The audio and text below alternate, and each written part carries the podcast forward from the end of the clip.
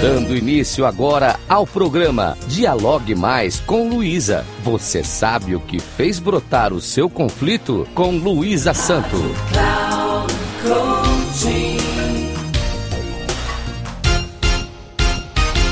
Olá, tudo bem?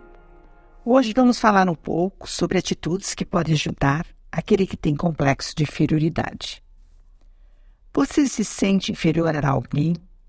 Saiba que este sentimento é um dos que mais trazem conflitos pessoais e é o causador dos conflitos interpessoais. Todos viemos para desempenhar algo que somos melhores que os demais. O importante é descobrir quais são suas maiores habilidades e mirar com foco e determinação naquela que mais lhe apraz. Ser reconhecido muitas vezes é importante para aquele que se sente inferior. Quando você, que assim se sente, perceber que o que você sente, na verdade, é falta de afeto, una-se a pessoas afetuosas. Dê o afeto que você deseja para si e verá muito em breve isto retornar para você. Nunca se compare a ninguém, porque todos temos defeitos e qualidades. Que bom que é assim, porque isto faz parte da nossa evolução pessoal. Não fuja das situações que lhe amedrontam. A única forma de superar este incômodo é enfrentar esse medo.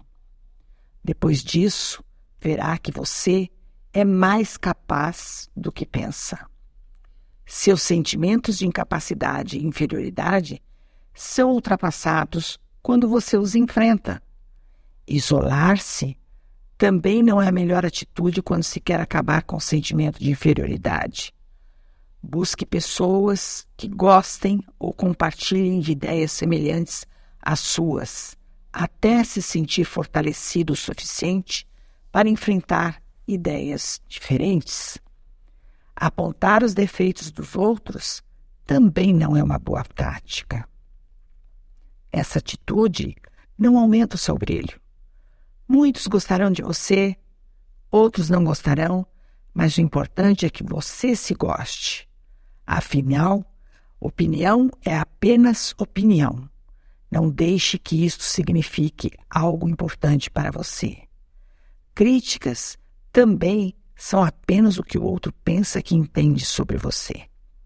Se quiser e achar plausível, ouça apenas o que lhe interessa e descarte o que nada significa. Conheça-se, aprenda sobre si mesmo e valorize o que tem de melhor para oferecer ao mundo. Sua autoestima é valorizada quando você reconhece seus valores. Só somos valorizados se nos valorizarmos. Ninguém reconhece aqueles que se vitimizam. A vitimização é uma maneira de não se responsabilizar pelos próprios atos. E se você quer crescer, o primeiro passo é ter responsabilidade. Saiba que nada é perfeito. Estamos aqui para errar e aprender. O perfeito acontece depois dos erros. As relações são o nosso suporte de vida. Se seguir os passos anteriores aqui relatados, certamente se relacionará com facilidade. Leia, estude, se informe, mostre-se interessante, sem arrogância, e o mundo receberá você de braços abertos. Procure ajuda se necessário e verá um mundo novo florescer ao seu redor. Finalizo com uma fábula de Ésopo para que reflitam. O nome da fábula é O Touro e a Rã. Andava um grande touro passeando pela água de um riacho. Uma rã, vendo-o tão grande, foi tocada pela inveja. Começou a comer e inchar-se com o vento. E perguntava às outras rãs se já estava tão grande quanto o touro. Elas respondiam que não. Pela segunda vez, a rã pôs mais força para inchar, e novamente as outras rãs a desenganaram, dizendo faltar muito para se igualar ao touro.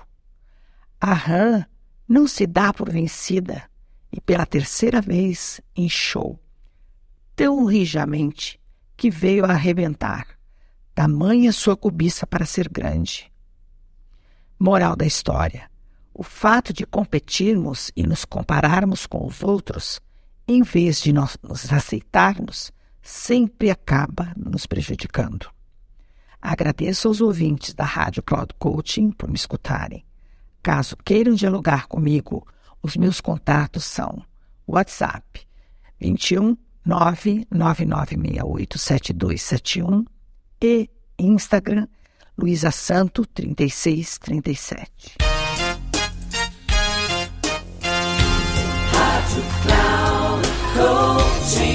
Chegamos ao final do programa Dialogue Mais com Luísa. Você sabe o que fez brotar o seu conflito? Com Luísa Santo.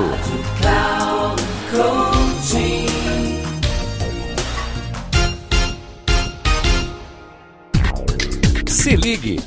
Dialogue mais com Luísa. Você sabe o que fez brotar o seu conflito?